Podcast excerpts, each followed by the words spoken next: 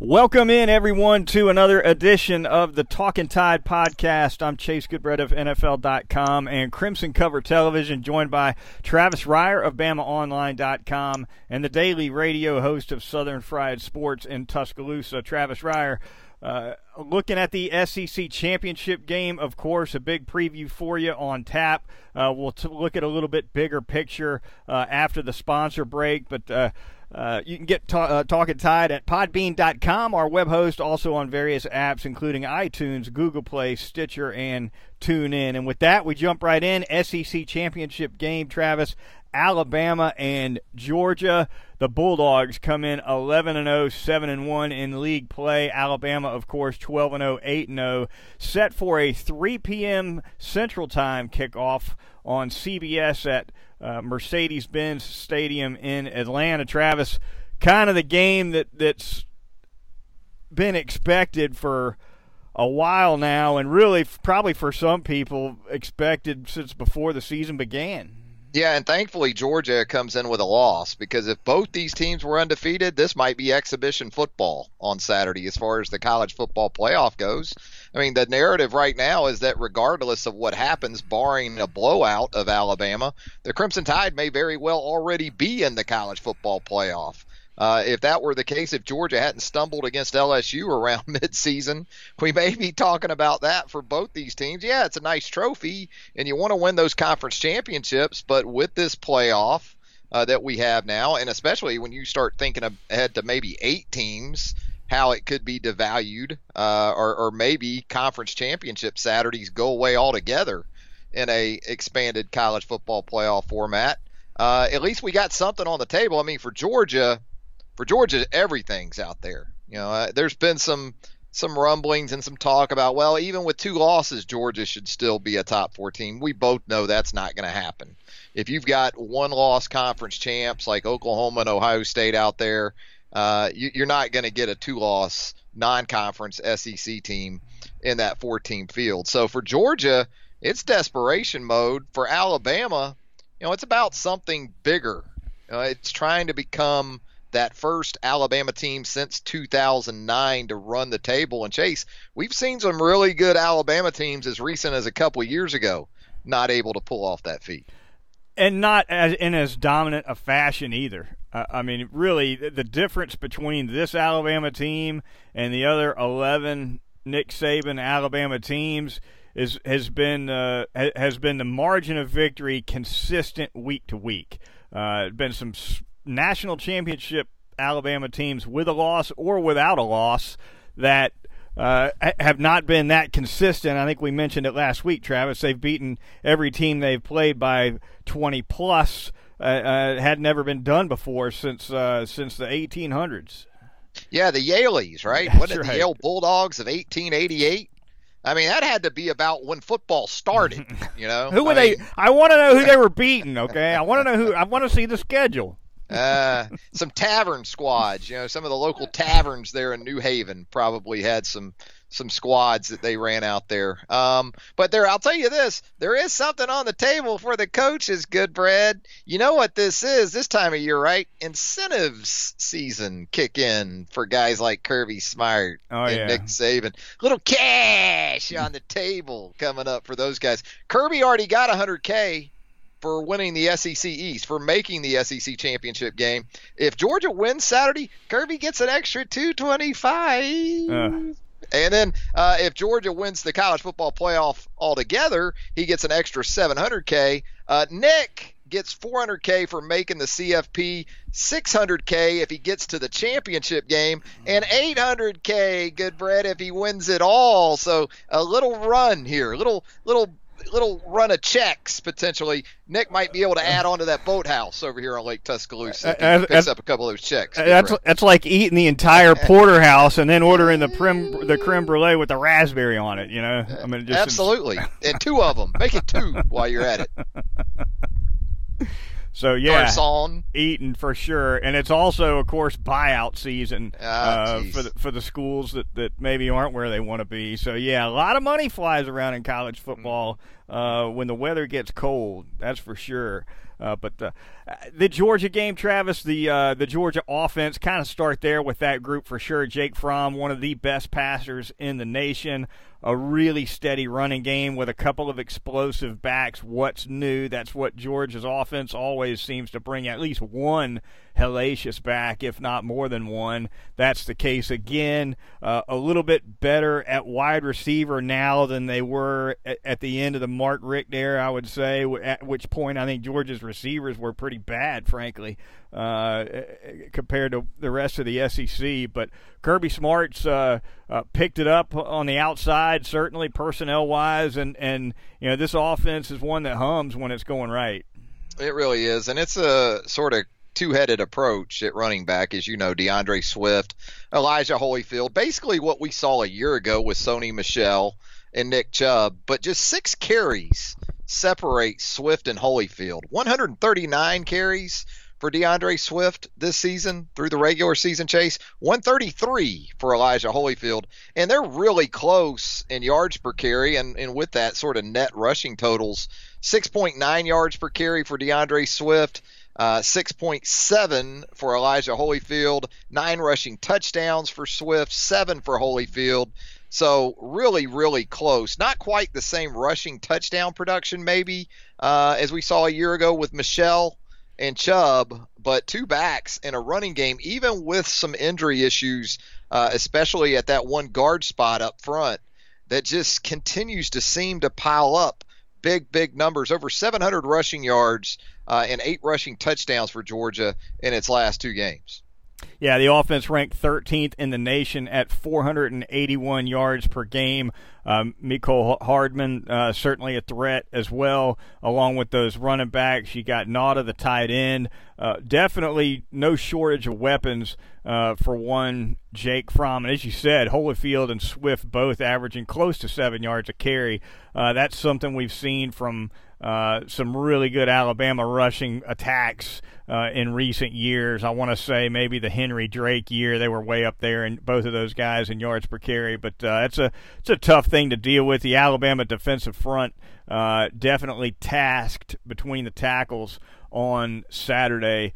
The Georgia defense, your thoughts there, Travis? A group that's that's uh, athletic for sure, and, and, and definitely has some impressive talent in spots. Haven't always played to it, uh, but still yet the defense ranked 12th in the nation, giving up just 303 yards per game.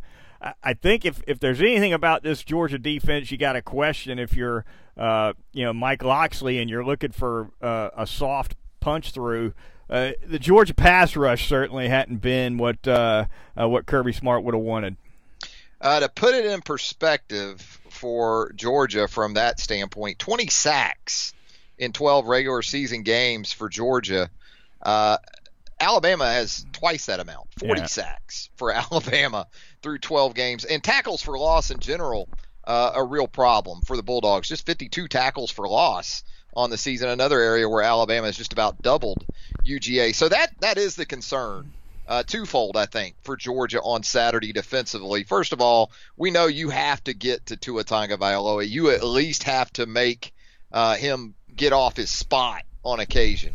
And even then, he's shown that he can be effective uh, sort of outside the cup. Uh, but even in the run game, you know, th- this this matchup between Alabama's offense and Georgia's defense. Tell me what you think. I, I see this kind of like when Alabama went to LSU. You know, LSU really solid in a lot of areas. Uh, you know, probably the back end with Greedy Williams and Delpit and those guys that were healthy at the time. I would go with that secondary a little bit over Georgia, although I know all about DeAndre Baker. I know he's a first round pick for the 2019 NFL draft. I understand all that. But I think as a whole, that LSU secondary may be a little more stout. Uh, and then in the front seven, just not enough playmaking. You lose Roquan Smith to the Chicago Bears of the NFL. And, you know, that's a guy who had 14 tackles for loss last year, Chase, as you know. Right now, as Georgia heads into this game Saturday, it's top four inside linebackers, and it's been kind of a revolving door situation throughout the season for Georgia in that regard. It's top four inside linebackers combined, Goodbread, just nine tackles for loss That's not going to get it Saturday because you've got to get this Alabama offense off schedule as much as you possibly can. If it's living in second and five and second and four, uh, you know, the, Alabama, does, it can do it with explosive plays to begin with, but it would be more than happy to just sort of methodically beat you down if that's the route that that proves to be uh, viable. Mel Tucker and Kirby Smart can't bring it on the quarterbacks the way they want to, uh, either with a four man rush or, or, at times even more than that. And, and, in some ways, I think it makes it difficult to judge the secondary because of that, uh, because you do see a fair bit of, of split safety stuff and softer coverages from the Bulldogs. I don't think they have much of a choice in that. Uh, if they if, if they had a more consistent pass rush, uh, you know Mel Tucker would rather have corners more more uh, more up in guys' faces. So um, there's that consideration as well. Uh, but uh, but yeah, if uh, if if Georgia can't get to Tagovailoa and they play soft and and they they kind of you know dare them to to dink it down the field, shouldn't be any problem for him whatsoever. Although it's something he hasn't been forced to do much because, uh, this year because he's been so successful uh, with with downfield, more vertical stuff. Yeah, the chunk plays have obviously been huge for Alabama uh, in the passing game this year, but.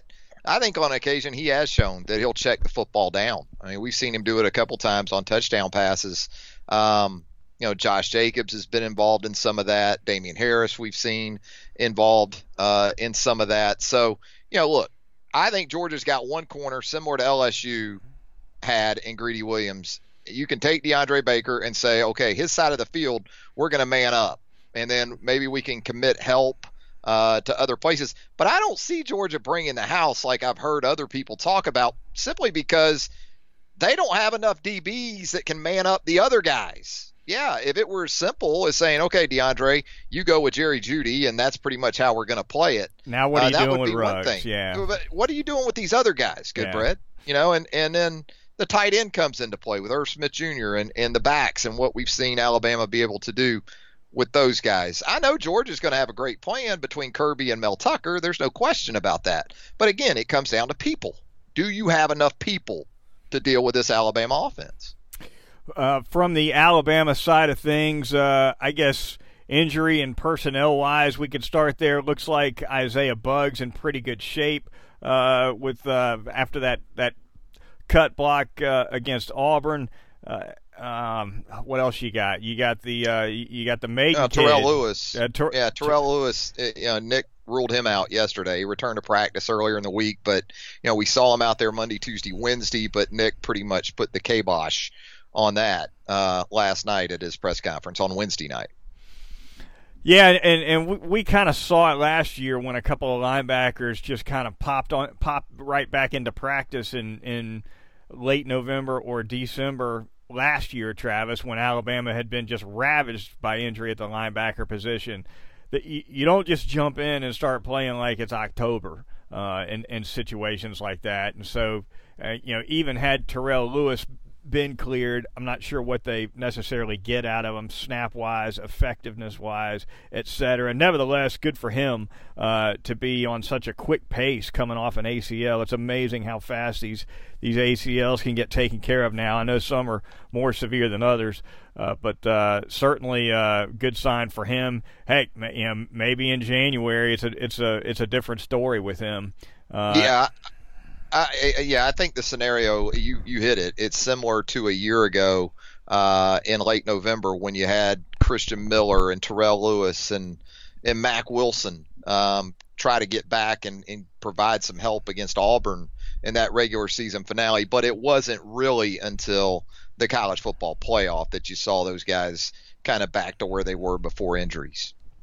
No doubt about it. Uh, Jared Mayden, we talked about him as well briefly in the last podcast. Of course, he'll sit the first half. Keaton Anderson set uh, to replace him. Is that something? If, if you're if you're Fromm and, and the Georgia coaching staff, Travis, are are, are you going to uh, try to maybe pick on Anderson a little bit early just to see what's out there? Well, I think you're going to have to go four wide receivers if you're going to do that, and that kind of contradicts what Georgia is, right? I mean, Georgia at its base likes to go with two tight ends and likes to go with three wide receivers. Now, you know, it may change how Georgia approaches third and long. Maybe they do go with more spread formations and try to get Keaton Anderson more into the picture. The thing is, that six defensive back in the dime, as you know, you're rarely going to see that guy unless a team just goes straight out five wides, um, you know, with legitimate wide receivers you rarely see that six DB end up in sort of a man coverage situation. Uh, and I don't expect that'll be the case for Keaton Anderson on Saturday. He'll still be sort of that last line of defense. The key for Keaton Anderson and that position in general usually is don't let the deepest guy get deeper than you are. And it, it's it is very much a safety. You know, you're trying to prevent you know the the over the top big play. So it does look like Keaton Anderson is in line for that spot. And then, you know, we saw during Wednesday's practice during the dime drill, you had Keaton Anderson at that at that dime safety, but then Jared Mayden was shadowing him. So obviously they expect start of the third quarter uh, they'll come with, uh, in all likelihood, Jerry, Jared Mayden, I would think, at that safety spot. Yeah, some speed and some ball skills is pretty much all that's required and demanded, I guess, at that spot. Uh, being able to judge the ball in the air a little bit and, and have the wheels to get there. Uh, that, that's a that's pretty much it, I think, for uh, in that role. Nevertheless, an important one, especially when you got uh, Fromm back there with Georgia, some of the weapons. What about the Alabama pass rush, Travis? Your thoughts on how it matches up with the Georgia offensive line. Uh, obviously, as you noted, a, a, ton of sacks for Alabama this year, averaging uh, roughly three a game, uh, 40 on the season. Uh, they've been getting it from not only the not only the, the DLs but the backers as well. How does Georgia's OL hold up in your opinion? Georgia not bad in terms of sacks allowed. Just statistically looking at the dogs, um, in eight conference games, uh, they've given up 13 sacks, so that that's a top five, top performance uh, in the SEC. Alabama, meanwhile, in eight conference games, just eight sacks allowed, so that's a really good number. So, you know, I think Georgia feels pretty good about that. Um, although, again, as we talked about, Alabama with the astronomical sack production once again this season. So, you know, I think more so than a lot of matchups, you know, we typically talk about pass rush. We start with the edge guys. I think for Alabama, you know, it's it's still on the interior with Quinnen Williams in there and Raekwon Davis. And as I mentioned earlier, Georgia going through some injury issues at that one guard spot. Now, Lamont Gaillard as you know, one of the very best centers in all of college football. So that helps the dogs having him in there uh, to help out. But Trey Smith is a true freshman right guard uh, who has started the last two games for Georgia and may very well be on the clock for Saturday. So that's a matchup to watch on the interior in passing situations. Uh, again, I'm sorry, it's Trey Hill. I called him Trey Smith. Trey Hill, the true freshman from Warner Robins, Georgia, number 55. You'll see Raekwon Davis and, and maybe Quinnen in there uh, against the youngster. It'll be interesting to see how he holds up. Jake Fromm, a guy that's relatively stationary in the pocket, Travis, and as much you know zone read stuff as you see in college football now with quarterbacks who can move it and and and hurt you uh, running the ball. Uh, it, it's it's almost a, little bit of an anomaly to, to run into a Fromm. Not that he can't run it, not that he's not athletic, he is. Uh, but for the most part, Alabama's defensive line and pass rushers, they're going to be able to count on being um, on him being kind of on the spot back there, and uh, you know maybe that gives them a chance to pin their ears back a little more. Yeah, it does. And I thought LSU affected him um, with some of their zone blitz principles with Dave Aranda and, and even some just outright heat, um, and and got him to hold the ball a little bit in that game. Uh, and and Fromm's usually good about not doing that. And since that LSU game, he's been outstanding. Um, he rebounded uh, about the way you would expect. So I think Fromm is also one of those guys, kind of like Tagovailoa, chasing that he can help his pass rush um, in terms of his pre-snap abilities in sort of deciphering coverages and maybe when pressure's coming and where it's coming from, which enables him to get the ball out quicker. Uh, and he's very accurate in most instances against pressure. So, you know, I think that's one of the very undervalued aspects of this of this matchup, this game in general, uh, because we get so caught up in talking about Tua and those receivers and DeAndre Baker on the other side and the Georgia secondary and can Georgia get enough pressure? Look, Patrick Surtain, Saivion Smith, Shyheim Carter, they've all had nice seasons. Uh, but in terms of facing an offense that can put you in a two-way bind because of its balance, this is clearly, in my opinion, the biggest challenge for Alabama through 12, 13 games this season.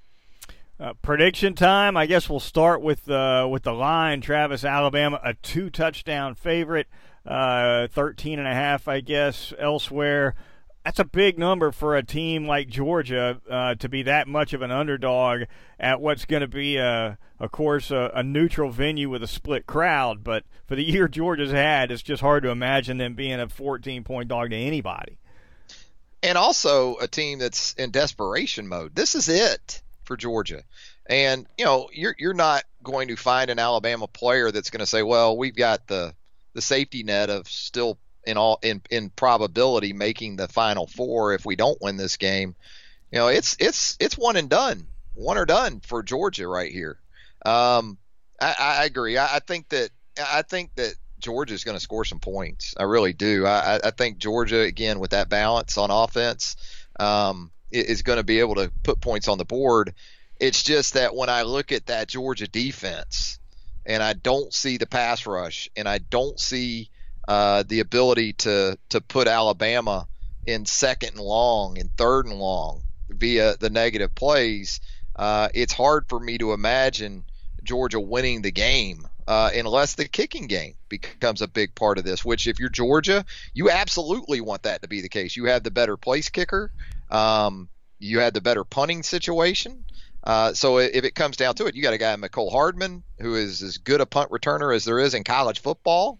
Um, so and you're, and you're facing game, a team that hadn't had to deal with the kicking game all year in any pressure situation. No, no. So that's what you want it to come down to if you're Georgia. Um, is that third phase as much as possible? Uh, but I still leaned Alabama in the game. I mean, it, it's it's hard not to. I, am with you on the line though. I, I, think that number's high. You got a score for me? I, I've man, I I still haven't totally nailed down um, a, a score as of this podcast, but I'll go ahead and go 37-27 Alabama. I was kind of 34-27, 37-27. I'm going to go 37-27. What about you? I was a little wider than you on that on both ends. I had it 40 to 24. Uh, which yeah. I, which I guess would uh, I, I, guess would uh, would would cover that. Get you number. home. But, Get them home. But yeah. Uh, I, at forty to twenty, I, I think Fromm makes his plays, does his damage. Same with those running backs. Alabama's defense has given up some chunk plays this year to worse offenses. They're going to give up some chunk plays in this one. Bet on that. Uh, but they're going to have more chunk plays on the other side, possibly a lot more uh, with this with this Alabama passing game working against a defense that may not be able to bring uh, heat anywhere near like it did a year ago. So uh, uh, there you have it, the uh, Alabama Georgia game. Of course, we will be recapping that one uh, on Sunday in our next Talking Tide podcast. Uh, before we move on, though, Travis, came across that 1888 Yale schedule for you. Uh, so here, yeah, with the with the taverns. Old uh, Tom yeah. Henderson's bar. Uh, this is this is a forty-eight to six. Striking here. They played. Th- I was expecting to see a six or seven game schedule. They played thirteen games. Uh, uh, How many of those teams they played three times though? they they played Wesleyan. Th- three times. Uh-huh. They played uh, Amherst twice. It would appear, and uh-huh. I'm not. Yeah, they they exactly. played they played Penn twice. Uh, took on the Crescent Athletic Club uh, in early November. Amherst, MIT, they go, uh-huh. uh, and uh, your your big dog, uh, probably Rutgers. You know, I imagine the football games back then being like something from the Gangs of New York, a movie. You know, like Bill the Butcher was a quarterback for the the Dead Rabbits or the Natives or whatever. you ever see that movie? Yeah. Uh, the Gangs of New York. Oh, it's outstanding. Daniel Day Lewis, absolutely just stunning in that flick. But that's the way I envision football in 1888. You meet at the at the five points, and uh, you got the different gangs of New York, and you you scrimmage there, right there in the middle of that. The Talking Tide podcast at podbean.com, iTunes, Google Play, Stitcher, and TuneIn. Chase Goodbread and Travis Reier with you for a bit longer, and we're going to thank some sponsors right now, starting with North River Dental Associates, Dr. Jack Smalley and his staff at 1100 Fairfax Park off McFarland Boulevard. It's where you need to trust your family's teeth for sure. Get in there twice a year like you should. They can get you in and out on a routine cleaning in less than an hour. Happens all the time. Last time I was there, documented on this podcast, I walked in and walked out in 39 minutes, including uh, wait time, uh, for an outstanding professional cleaning over there uh, at North River Dental Associates. The phone number 752 3506. Also, you can go to northriverdentist.com on the web for an appointment. Jack Smalley, a former Alabama football player under Paul W. Bear Bryant, as a matter of fact, uh, does a super job uh, right off McFarland Boulevard, so go see him for sure. Also, want to thank Urban Cookhouse, the outstanding farm to fire to table restaurant over at 1490 North Bank Parkway off Rice Mine Road. Uh, Vince Hunter and his bunch do a super job. They cook that meat on those big green egg ceramic smokers. You just can't beat that. Can't beat the convenience either. You don't have to worry about the campus traffic, the campus parking. It's right there, just a few minutes from campus, but you can really get in and out of there in no time. They've got a pickup window for the call in orders, uh, and you can't beat that. Also, private dining now open uh, where the new farm table restaurant is right behind the building there give them a call, and they will not only cater but also host your next big get together. It's Urban Cookhouse.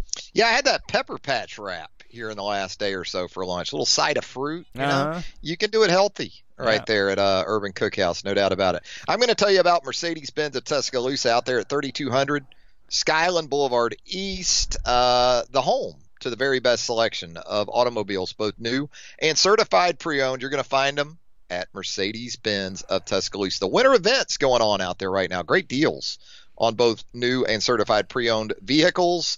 Go to mercedesoftuscaloosa.com right now. Get all the details as it relates to that winter event. And you can also check out the entire inventory that sits on the lot today, right now at mercedesoftuscaloosa.com. Do that first, then make your way to 3200 Skyland Boulevard East for the very best in selection, sales, and service after the sale.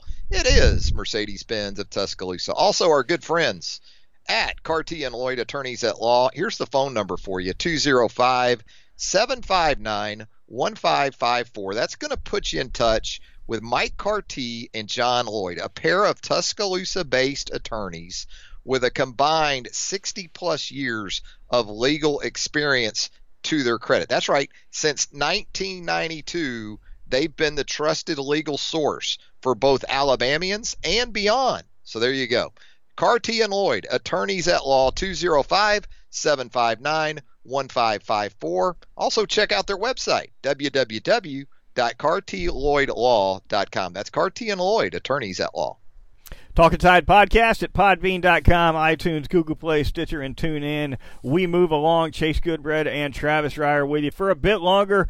Kind of bounce around some other conference championship action. Travis, the JV, the JV games, JV games. yeah, there you go. Uh, no doubt, uh, in a couple of those leagues for sure.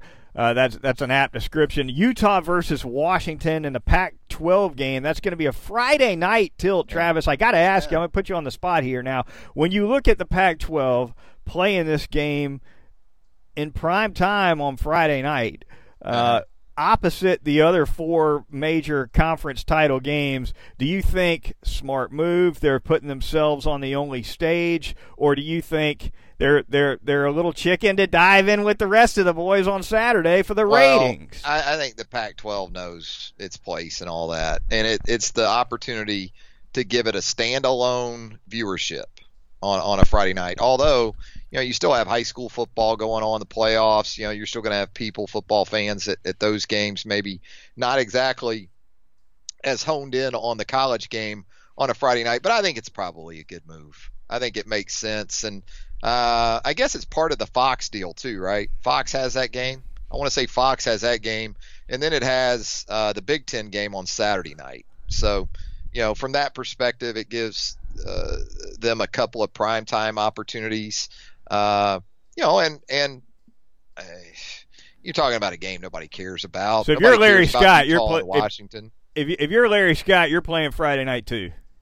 Yeah, yeah, yeah. why not? Yeah. You know, I mean, it, it, it's a game that think about that game, Washington and Utah. If you tried to play it between three and eleven o'clock on Saturday afternoon into the evening, I mean, you talk about zero viewership.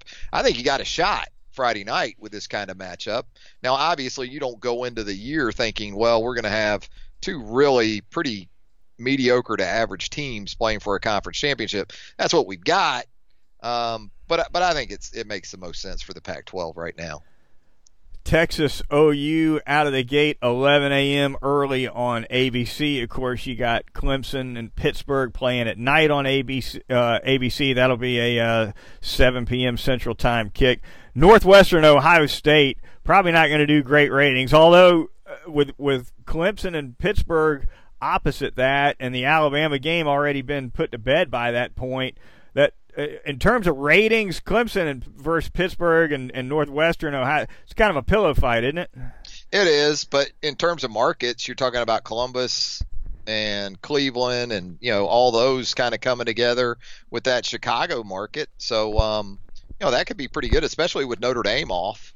You know Notre Dame not having to play in a conference championship game, so it, it may do better in the Midwest. Um, but neither one of those games, uh, again, it, it, when all this shakes out, if Alabama loses to Georgia and the SEC gets two more in for a second straight year, and the rest of the country loses their mind, you know, it's going to really spearhead that push to eight. Um, although all that's going to do is create another spot for a third or maybe even a fourth SEC team in an 18 playoff. Um, but but you know that that's kind of that's kind of what's going to be behind it too. Is that when you look at tomorrow night and Saturday, I mean, other than the SEC championship game, Chase, and, and I guess Oklahoma, Texas, there's some intrigue there.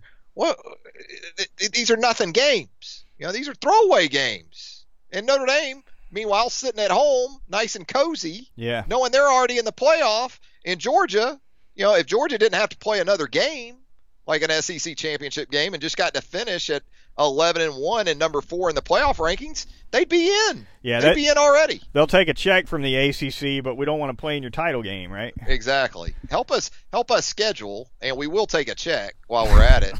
and uh, but but nah, we're good on the uh, we're good on playing Clemson in the title till. Exactly.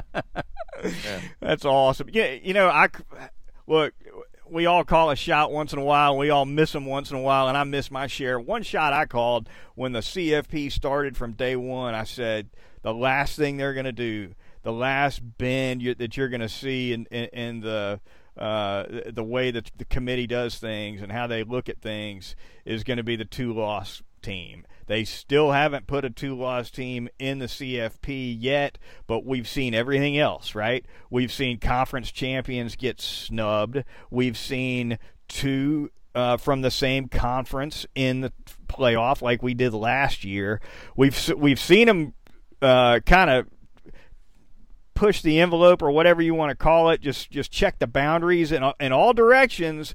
But the two loss teams still had still hadn't seen the light of day yet. No, uh, they haven't. But again, it'll um, happen one day, though. It will happen, and and and, and maybe it maybe it happens before we go to eight, but uh, maybe we get to eight. Uh, you know, we've had a two-loss champion win a national championship back when you didn't have CFP. Um, you know, LSU, what 2007, I think, did that. So um, it, it, it's right now the country is flooded with with Alabama fatigue. It's not SEC fatigue. It's Alabama fatigue. Most of what you're hearing right now in regards to if Alabama loses, um, you know, and, and the SEC gets two in, it isn't about the SEC getting two in. It's about Alabama still being in. You know, if Alabama was the one loss team in this scenario and had to win to get in, uh, Georgia was the undefeated team and lost and still made the four, I don't think you'd hear that much about it. But since it could be Alabama that loses the game and still gets in with five national titles in the last nine years, uh, the the fatigue's thick at this point. I think that's pretty clear. There you have it. A fiery edition of the Talking Tide podcast at podbean.com we are going to get out of here now. Want to thank y'all for listening. For sure, it's been uh, a fun ride this season. Not quite over yet, but the regular season in the books anyway. Uh, again, Talking Tide. Give us a follow on Twitter, by the way. At Talking underscore Tide, of course, is the handle there. For Travis Reier of BamaOnline.com and Southern Fried Sports Radio, I'm Chase Goodbread of NFL.com and Crimson Cover. Join us on Sunday as we recap the Southeastern Conference Championship game between Alabama and Georgia. Hang tight. We'll talk to you then next time.